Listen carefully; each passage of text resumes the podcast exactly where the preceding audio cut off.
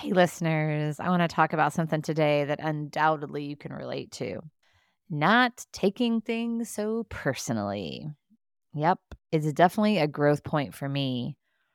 And it's a growth point for so many because we're emotional beings and connection is so important to us. So, of course, there are going to be moments of hurt and disappointment as a result of our interactions with others.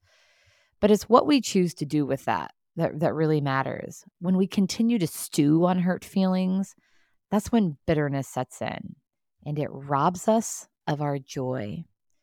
In his classic book, The Four Agreements, Don Miguel Ruiz reveals the source of self limiting beliefs that most rob us of joy and create needless suffering. And one of those four agreements is to not take anything personally. In the book, he says this Don't take anything personally because nothing others do is because of you. What others say and do is always a projection of their much.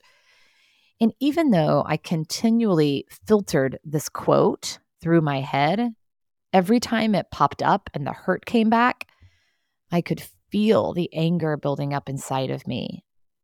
I noticed my brain starting to create a really negative narrative so I'm glad that we had an opportunity to be together just a couple of months after it happened because it gave us an opportunity to apologize for our parts. It gave me an opportunity to turn within and really reflect on what was going on inside of me through that. Because that's the key.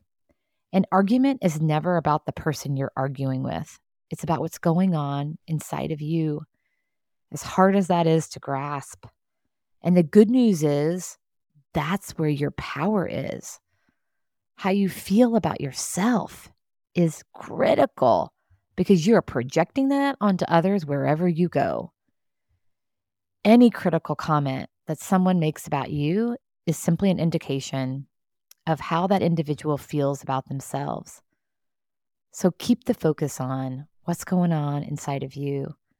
Keep the focus on your inner work what a great way to take care of yourself and each other.